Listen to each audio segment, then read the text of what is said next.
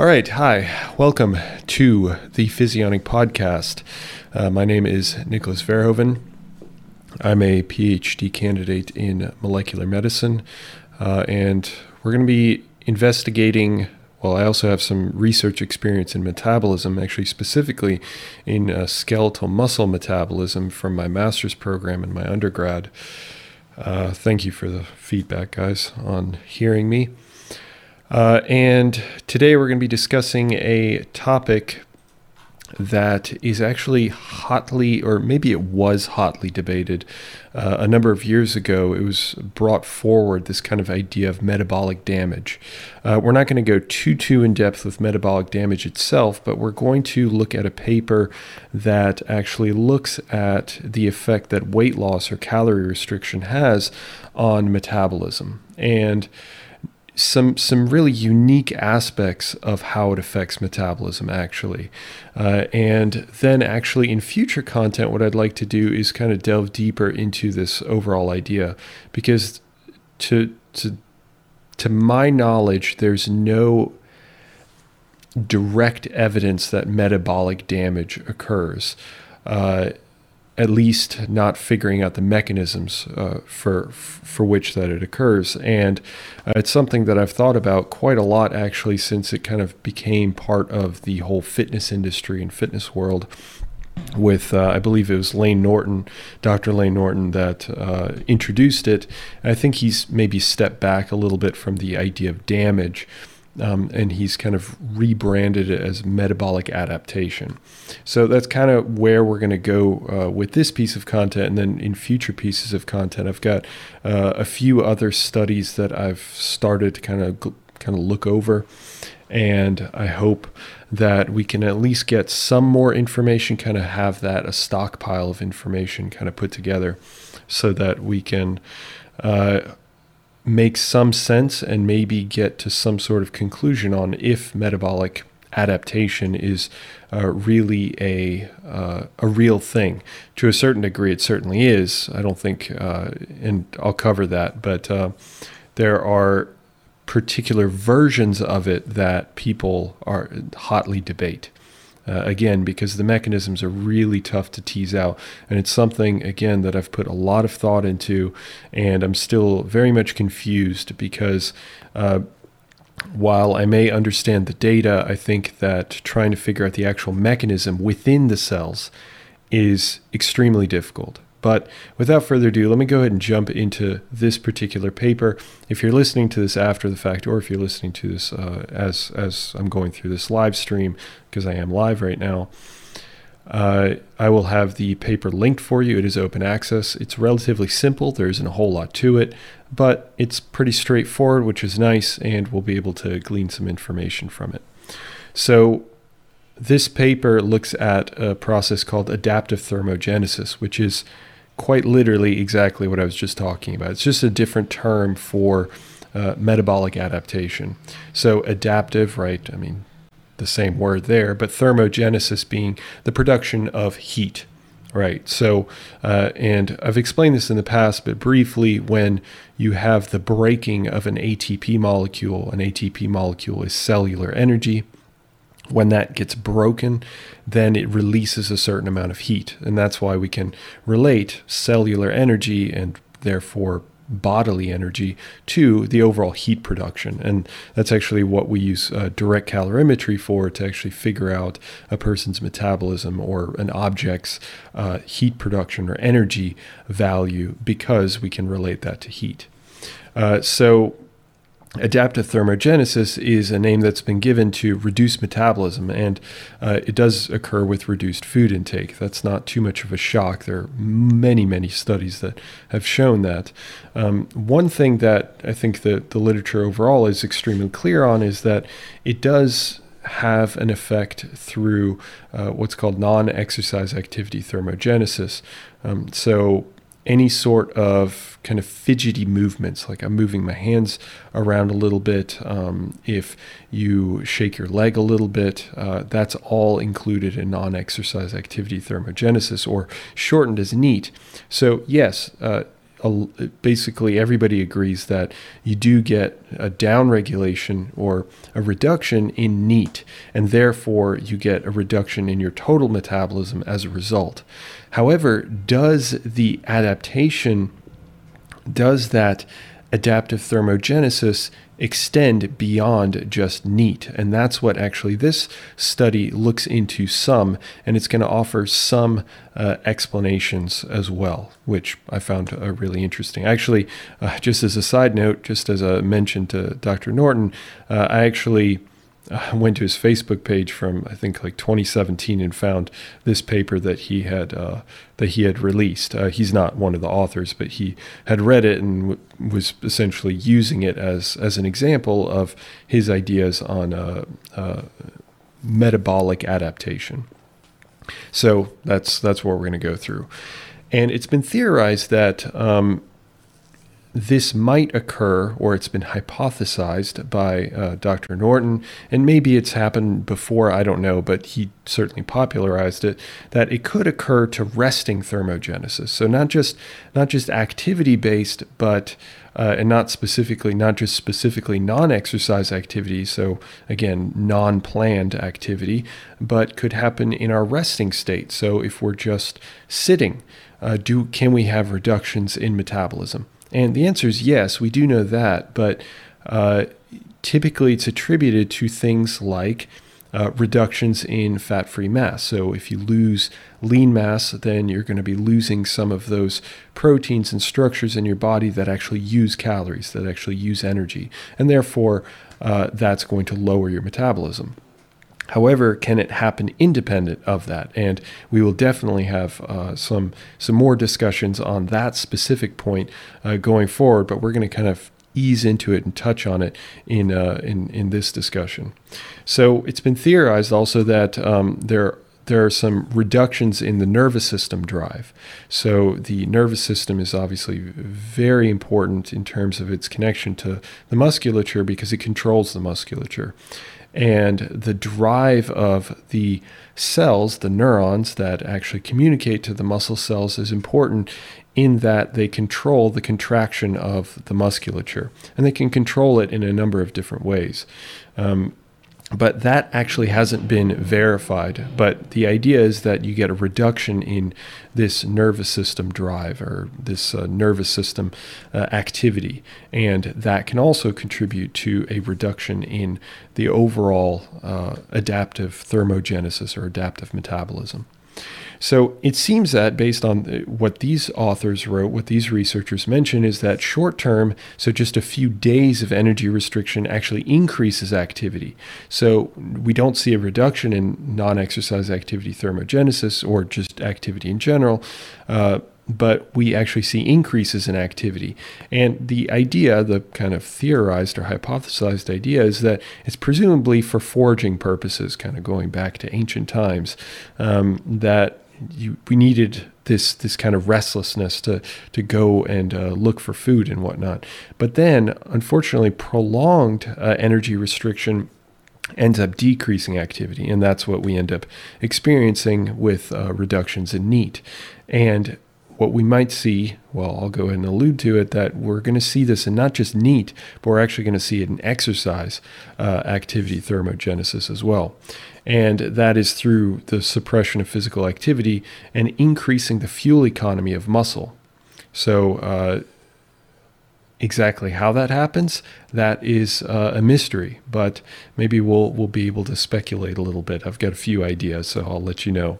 So, ultimately, where does this leave us? Uh, what happens to metabolism with extreme calorie restriction? That's what we're interested in uh, in this particular paper. So the study design is relatively simple. As I mentioned, this is in animals. Uh, so I, actually, last podcast I, I did a, a, paper that was both in animals and in humans, although predominantly in, in animals and, and cell lines. And in this podcast, this is going to be uh, in animals again. However, I can tell you that a lot of this actually carries over to humans because those studies have already been done. And that's actually what I'm going to be reporting on in uh, future upcoming weeks. Uh, I'll be touching on the hormonal aspects and the some of these results specifically that we're going to go over in this paper that actually translates exactly to humans as well. So uh, I don't want you to necessarily walk away from this thinking that um, we have to have too much skepticism, like we often do when it comes to, to animal research, because this will, uh, a lot of it will, will translate. So they studied rats and uh, they put these rats on a 50% calorie restriction for three weeks. So, pretty severe. And actually, right before this podcast, I had to look up if they had two groups of rats or if this was what's considered a repeated measures design uh, ex- study where they have rats, they study them for X amount of time. Uh, and then they put them on a calorie restriction. So that actually reduces the variability in the results because you're testing the same rat against itself. So the, the gene profile is the exact same between the, the, the animal because it's animal at time point A and the same animal at time point B, which is different from a within subjects design where you have a completely different population of people versus another population of people, two completely different uh, populations of people or samples of people, I should say, and comparing them against one another. So, and it turns out that yes, this was, uh, from what I understood, it is a repeated measures. So they actually had a, a ton of rats. They had like over 40 or almost 50 rats uh, that they ended up uh, doing this experiment on. So what they did is they had them had the rats consume their normal amount of food, however much they wanted, uh, for about a week. And the researchers measured how much they were consuming. And then they then removed half of that food. So they they essentially gave them half of the food that they would normally eat, and then they had that happen. They did that for three weeks straight. Now they did a bunch well, maybe not a bunch, but they did a, a, variety of different measures. They measured physical activity thermogenesis, which is what I was talking about earlier. That's uh, that's also including of non-exercise activity thermogenesis. So you have non-exercise, and then you have exercise activity thermogenesis. Those come together and they create activity thermogenesis. So that's what we're talking about. And they also measured resting thermogenesis. And again, thermogenesis, we're using this kind of synonymously with metabolism. And they measured this uh, before, so in the baseline period when they were consuming their normal amounts, and then uh, at the end uh, of the three weeks of calorie restriction. And then they also measured, the researchers also measured norepinephrine levels. And I'll go into why that's important uh, in, in a little bit. But ultimately, they tested norepinephrine levels on uh, in fat tissue as well as muscle tissue a variety of different muscle tissues actually, but uh, I'm not going to bog you down too too much with every single type of muscle tissue that they used. Okay, so uh, if you're watching the podcast, uh, I have a few of the graphics, a few of the data points, kind of the major ones, but I left out some of them. Uh, but like I said, the paper is linked so you can check it out for yourself. And if you're listening, don't worry about it. I will be explaining things as we move along. Okay, so for this uh, first piece of data, what they're doing is they are measuring the total amount of metab or the total metabolism. And here uh, they're showing the ad libitum, which is the rats when they were consuming at free will, whenever they wanted to, they had full access to food however much they wanted, and then with the 50% calorie restriction, which is, again, that's a pretty severe calorie restriction. And so they're looking at the metabolism in that situation, which is measured in uh, kilocalories or calories. And then on the x axis, they have uh, body weight and lean mass. And they wanted to normalize to, you know, the calories to body weight and then the calories to lean mass. And um, the reason why they wanted to differentiate between the two is because with lean mass, then you'd be subtracting the fat mass. You'd be subtracting fat and you'd only be basing it on their, uh, their muscle and their bone and stuff like that. So that might give you different results. Who knows? Uh, but ultimately, what they found is that uh, that wasn't the case. Uh, they did not find different results, and the result was that their total energy expenditure or their total metabolism declined. Uh, so decreased at the end of those three weeks. Now, if if you know anything about you know kind of the, the basic literature you'll know that that's not a surprise. Your metabolism will decrease as you get further into a diet.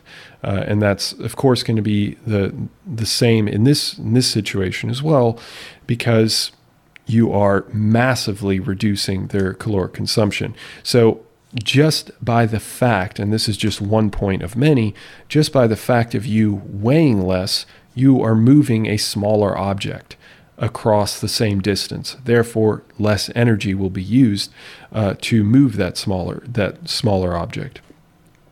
Now, what was really interesting here is that, and I don't, I'm not going to show the data, although it looked identical to, to what I'm showing here.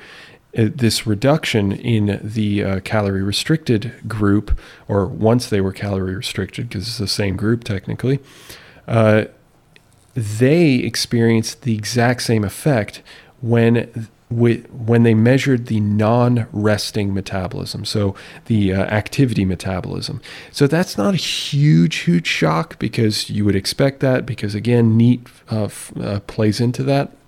However, even on top of that, they also measured their resting metabolism, and shockingly, they found the exact same results. So across the board, total metabolism, which is made up of resting and non resting metabolism, both of those were affected and had decreases in uh, their, their overall uh, energy expenditure. So their muscles are essentially releasing less heat, and we're going to actually um, be able to, to I'm going to be able to show you that Matter of fact, I'm going to show that to you right now because I just realized I didn't have any additional notes on that. Okay, so here they're looking at uh, the. So we know at this point that the total metabolism is decreased. We know that the resting metabolism is decreased, which is the shocker, and the uh, non resting metabolism is also decreased. And now they're looking at a treadmill test. And what they're doing here is they're actually measuring the muscle, the actual muscle belly itself, and they're testing how much heat is emanating from this treadmill test. And this is a standardized treadmill test. So they put the rats on a on a mini treadmill and they essentially measure, they essentially force the rats based off of uh, the incline and the forced speed of the treadmill. The rats have to move forward, and there are certain incentives that I'm not going to go into, but there are certain incentives for the rats to to continue to stay on the treadmill and to to function properly, to to work towards uh, moving across the treadmill. So they have again the they did this with the rats when before they were in calorie restricted and then again when they were calorie restricted and they did this for 35 minutes. And as each let's say 10 every 10 minutes 8 minutes something like that 9 minutes they would uh, increase the difficulty of the treadmill. So it's a standardized procedure for a set amount of time. And then from there, I'm going to go back to the data in just a second, but from there, then they measure the heat that's emanating from the muscle, specifically in their in their legs, and they're able to then determine from that, again, based off of what I mentioned earlier, that that's a proxy measure of the actual heat is a proxy measure of the amount of, presumably, the amount of ATP that's being released. Now, there are certain confounding variables to that, um, which I may get into, but the point is that they're measuring the heat off of the musculature specifically, and then from there, they're going to be able to figure out okay well if more heat gets gets released then that means that there's a higher metabolic rate in those uh, muscles so going back to the data what they ended up finding is that uh, there was a higher heat production in the rats when they were not under uh, calorie restriction. However, once they were calorie restricted across all time points, they saw reduced uh, production of heat.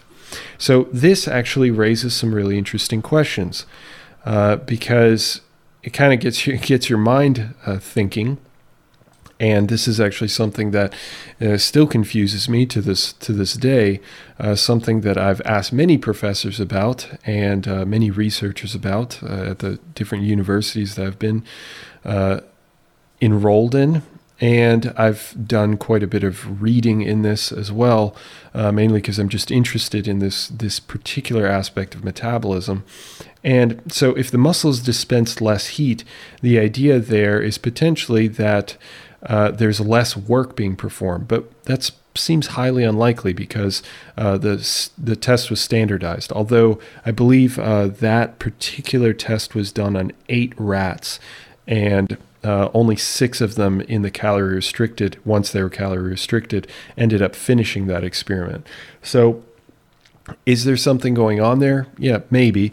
But ultimately, we know that at least six of the rats, if I'm remembering the numbers correctly, uh, finished the experiment, and therefore, based off of that data, that they they everything was standardized. They had a set speed, they had a set gradient, so everything was the exact same except for obviously the one group was calorie restricted. So it's unlikely that um, there less work is being performed.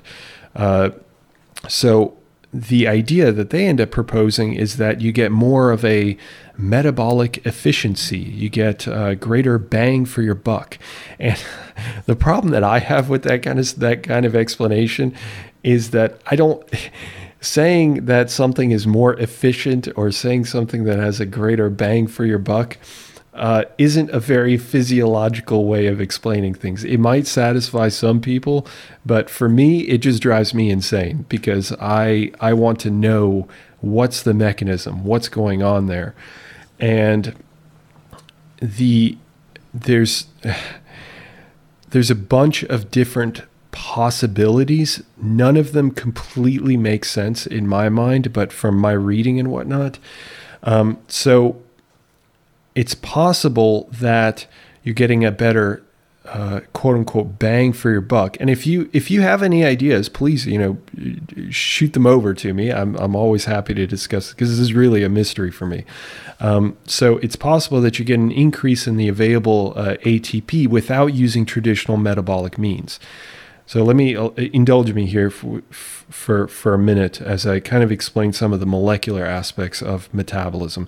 People think about metabolism as just like this, the the expenditure and the intake, and like that is the most general version of metabolism that you you could possibly think of. Uh, there's so so. I mean, we're talking molecular, we're talking subcellular aspects. Okay, so let me get into that a little bit. Obviously, you have different pathways, right? You have glycolysis, uh, which is where your sugars go into glycolysis and then they produce energy. And then you have uh, what's called beta oxidation and oxidative phosphorylation, which those uh, use fats. So fat molecules get broken up and produce energy. So that's, again, that's another kind of level deeper, but even deeper than that, there are other mechanisms by which your cells can maintain their ATP levels. Um, so the ATP again is the cellular energy. Uh, so, and there are other uh, forms, other molecules that are also cellular energy, but the predominant one is ATP. So, ATP can actually be recycled. So when we get that breaking, I mentioned this at the very beginning of the podcast, that when you get the breaking, which is called a hydrolysis reaction of the ATP, uh, you get the production of ADP, a adenosine diphosphate, and then a phosphate gets lobbed off. And then from there, you have actual recycling systems, one of which is, you may have heard of it, creatine right? Creatine kinase. So this particular enzyme will take ADP and throw, uh, or I'm sorry, will throw a phosphate onto uh, a creatine phosphate system and allow for the regeneration of ATP. So that's that's one recycling system of ATP. Another recycling system is uh, actually something that I studied uh, a little bit. Is well, actually, I studied a different en- enzyme right downstream from it, but adenylate uh, adenylate kinase. So adenylate kinase, what that does is it takes uh, two ADP molecules, so the ones that I just mentioned. Once ATP is broken into its ADP and phosphate, if another one gets broken into an ADP and phosphate, then you have two ADP molecules, and then from there, adenylate uh, kinase can take those two and produce an ATP. So it's recycling an ATP and it's uh, creating an AMP, so a monophosphate, adenosine monophosphate. And that's the molecule that I studied because that ends up going through what's called a deamination uh, reaction through AMP deaminase. But that's beside the point. The point is, that there are a number of ways that the cell can recycle ATP without necessarily going through glycolysis or without necessarily going through oxidative phosphorylation that I mentioned earlier.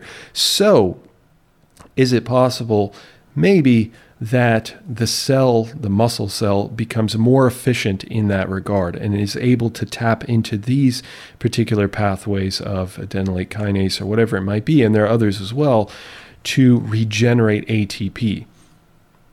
It's possible. Uh, is it kind of a stretch? I would say so.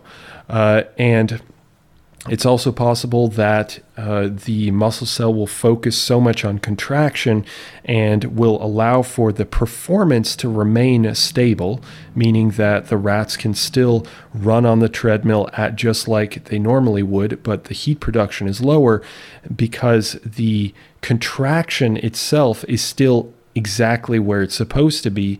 So the force production may be right around where it's supposed to be, but other areas of the cell may be downregulated. So other uh, systems that, that would usually play a role would, I don't know, clean up systems, whatever it might be. I, I can't think of anything off the top of my head. The expression of different genes to produce more proteins and all that, all those could be downregulated to, com- to compensate for the fact that ATP needs to be shuttled towards uh, the force production, the actual contraction of the musculature. That's another possibility.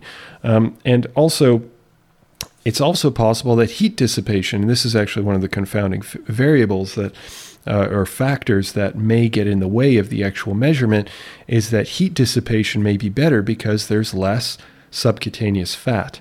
So while they are measuring the muscle, they're actually they're, it's not like they're they're probing the muscle itself like they're just taking the muscle and measuring that. They're measuring it while the you know the rat's like going through its exercise and whatnot. So as a result you're also uh, measuring the insulation of that musculature. And you can imagine that if the rats and i'll go ahead and tell you this right now that the, the rats lost 20% of their body weight being on that 50% calorie restriction for for 3 weeks. So it didn't take long. They lost a lot of body weight. And then on top of that, I don't have this uh, this up for to, to put on the screen, but again, it's in the paper.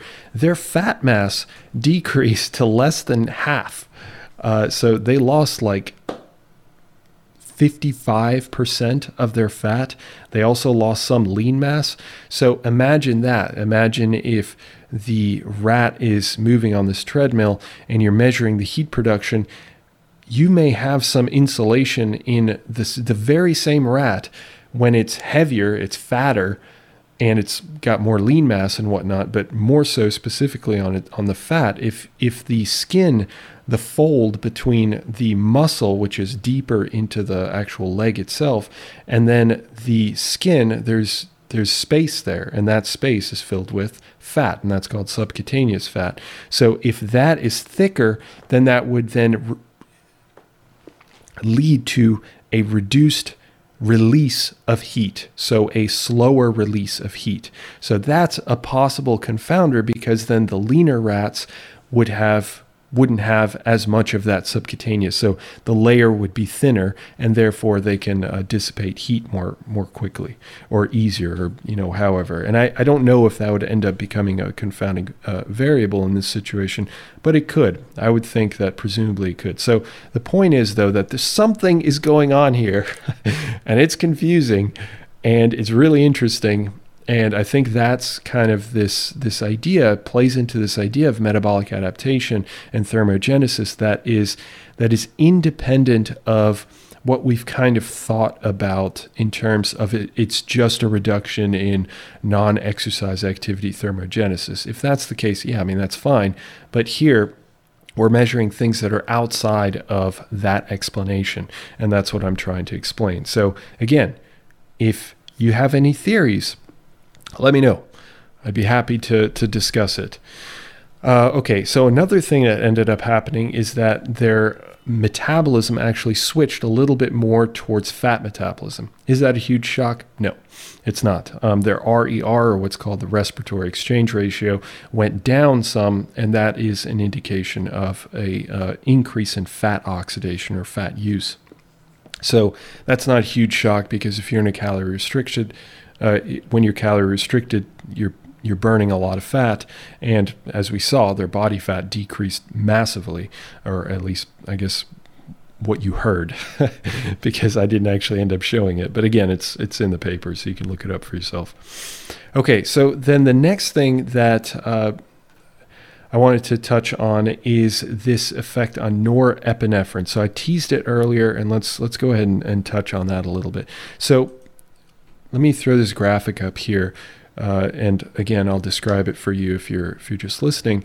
Um, so norepinephrine can be released from a variety of different areas, uh, but one of them is the adrenals, and then you can also get the release as a, a neurotransmitter from neurons or brain cells, and that release of norepinephrine can then have an effect on we're going to be talking about two different tissues. One of them is muscle and the other one is fat. And the effect that norepinephrine has on fat is it encourages lipolysis so it encourages fat breakdown.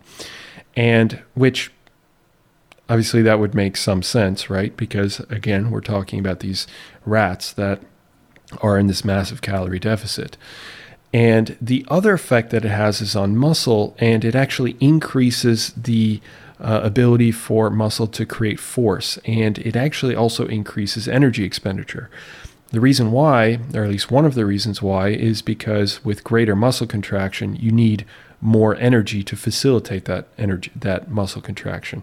Now there are uh, there are other mechanisms, and this is another area that I'd really love to dive uh, deeper into, but there are other mechanisms that uh, can lead to energy uh, changes in energy expenditure. And some of them, actually, many of them, are hormonally related. But let's focus on uh, norepinephrine for, for, for the time being. So they measured norepinephrine levels in these tissues, and I'm only going to be showing a little bit of the data here, but uh, norepinephrine in fat with the 50% uh, calorie restriction uh, dramatically increased norepinephrine levels, which, as I explained, makes a good amount of sense because if uh, you're going to have fat cells that are going to be dumping all this fat, then obviously norepinephrine levels are going to be higher because that actually stimulates the lipolysis, that fat breakdown. Now, on the other hand, and I'm only showing one of the three muscles they tested. They tested uh, the soleus, which is in the calves, and uh, I forgot the other one. They tested one more, uh, and then the quadricep, which is the one that I'm showing. Oh, the gastrocnemius, which is also in the um, the the calves, but it's uh, it's a different fiber type. Doesn't matter. The point is that they had the same results across all three muscle types, and that is a reduction in norepinephrine. So, why might you get a reduction in uh, norepinephrine? And this kind of starts to raise this point that maybe you're getting this reduction in, in norepinephrine because you're getting less stimulation of the musculature. So that may have an effect on the expenditure, the energy expenditure as a result. Now, that's still to me that's a bit flimsy uh, because although we're kind of bringing in this this neural component or this hormonal component, uh, it still doesn't really explain all the details, and I'll, I'll kind of work through that as we get into the conclusions and, and the takeaways. But the point is that norepinephrine increases in the fat and decreases in the musculature.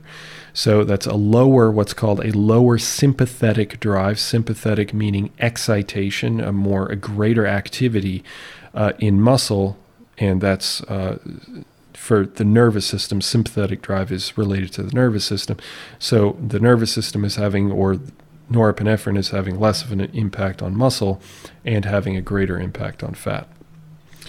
Okay, so finally, one more hormone, which is actually something that uh, I've discussed in the past, actually relatively recently in the past on Physionic, because uh, I've, I've touched on this particular receptor. And this is actually the most, the the most mutated receptor in the human body when it comes in relation to obesity. So, uh, not that everybody who's obese has a mutated receptor, but um, there is a greater level of mutation of this particular receptor. And that's why I think they ended up wanting to look at this as well. And that receptor is called melanocortin receptor uh, melanocortin receptor 4 specifically, but there, there are other ones as well. And what it does is it actually, if, if you get the release of this particular hormone, which is released from the brain, uh, called melanocyte stimulating hormone, MSH, that can leave the brain and it, it, can, it, can, actually be in your bloodstream as well. And there are receptors on the muscle muscle cells and what it can do is it, it can bind this particular receptor, this melanocortin receptor, and it can increase energy expenditure. So I'm not going to show you the data, but again, they did do that exact thing. So they actually uh, what's called cannulated uh, these these uh, rats. So they essentially gave them. Uh, it's kind of an invasive method, but they they gave these uh, rats an infusion of this of an agonist, which means a molecule that binds specifically or you'd hope specifically to this melanocortin receptor.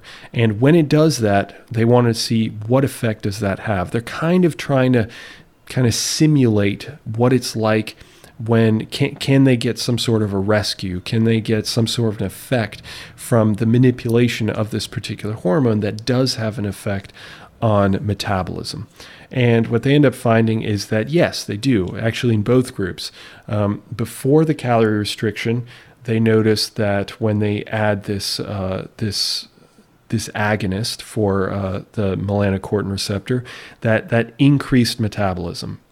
And the same exact thing was found when the rats were uh, in their 50% calorie restriction for three weeks. Uh, they found that again, there was a stimulation of metabolism. So they're not exactly saying that this is the reason, like this is the one thing, uh, but they are pointing out a few different ways. You know, norepinephrine has an effect, uh, melanocortin stimulating hormone might have an effect on this melanocortin receptor. So they're essentially just kind of creating this small groundwork of like, you know, this is a pretty complex story. There's a lot here. And there's some mysteries here that still need to be uh, figured out. So, with that, let me go ahead and conclude things. And then uh, I'm going to give you my one take at the very end of like something that I, I th- that bothers me. Uh, so, in conclusion, uh, this study shows that uh, caloric restriction leads to reductions in metabolism. That's actually been found in humans as well, uh, many, many times over. And I'll be covering a lot of that, well, maybe not a lot, but some of that data in upcoming podcast episodes. Uh, physical activity based and resting both decreased. Uh, the decrease in physical activity is expected, as I mentioned, but reductions in resting metabolism is really intriguing, uh, although perplexing. And beyond that, uh, rats that perform the same forced exercise, remember that treadmill test, expend less energy Or there's some confounding variables there that I may have mentioned. Uh, but if that's not the case, then they do expend less energy. So the rat's weight loss, so the, the rats actually lost weight. Uh, they had fat loss and they had lean mass loss as well. But it's not believed to account for all of the decline in metabolism. So, and this actually, I'll, I'll just go ahead and tell you, in one of the future papers in humans, the exact same thing is found that when they they account for weight loss, they account for fat loss, they account for lean mass loss, muscle loss, it still doesn't account for the total drop in metabolism. So what could be going on there? And then I'm probably going to go into uh, some hormonal aspects as well, some endocrinology to potentially explain some of that. Although, admittedly, even I'm still not satisfied with the answers that I've found so far. So, uh, hopefully, I can find find uh, the the full, the real answer, something that really gives me uh, some satisfaction. So not only that, sympathetic drive is decreased. Remember the neurons, or really the, the release of norepinephrine.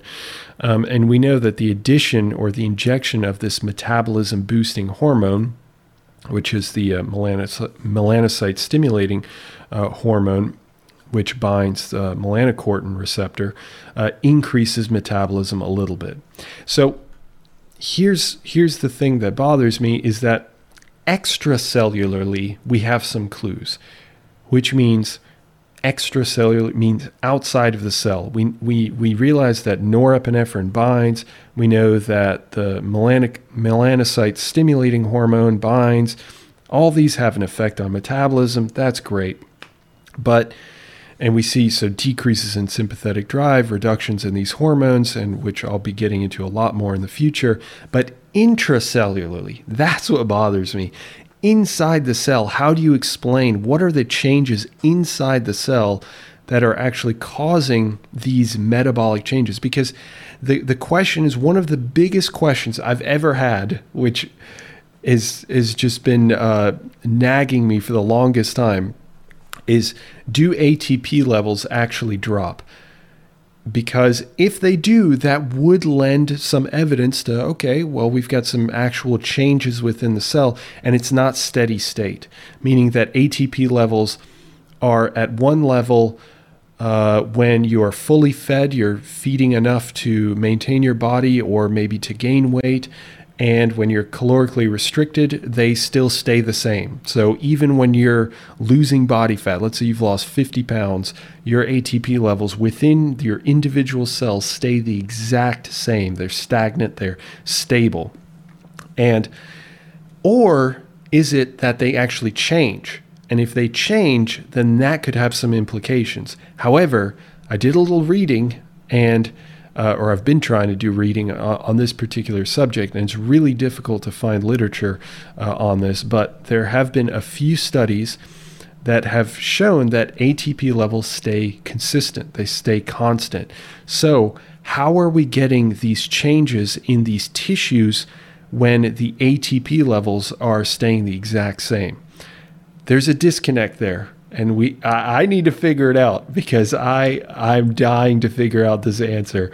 Uh, it's been years of me uh, trying to figure this out because uh, Dr. Norton likes to talk about metabolic adaptation stuff, and that's fine when you're doing these kinds of measures of you know we're going to measure the muscle and we're going to measure uh, just like the if it's uh, the oxygen uh, exchange, if it's respiratory exchange ratio, whatever it might be. These are kind of like, okay, we're going to measure this and we're going to get the results. Fine. If you see differences, that's fine. I mean, I, I can't dispute those differences. However, I want to know how, why, why are there these differences? What's happening on the subcellular level that's causing these differences? And I don't think hormones is a good enough uh, excuse. I don't think it's a good enough reason because even with a mixture of different hormones, if you're talking about, I'll be talking about this thyroid hormone, which is a huge one, leptin levels, if you're talking about this melanocortin uh, receptor, whatever it might might be, what's happening once it binds to the cells? Are ATP levels dropping? Are ADP levels increasing? Is glycolysis uh, decreasing? Is it allowing less glucose in? Is it allowing less fat in? Like, what's going on? What's going on? That's I need to know. Okay, so but intracellularly, what are the changes that are occurring? And my answer is I don't have a clue. Uh, so it's something that I'd really like to investigate in the future. Not that I haven't been already for for years, kind of casually. But uh, so if you have any theories, shoot them my direction. I would love to love to hear it. Okay, I've been pr- prattling on for uh, a long time, much longer than I intended. Intended, but uh, this is uh, this is interesting stuff. So hopefully you find it, find this stuff as interesting as I do because well I'll probably be covering a little bit more on it, uh, and I will be covering it in humans as well. So uh, with that, I wish you a wonderful day. Thanks for stopping by, and I'll catch you in the next one. See ya.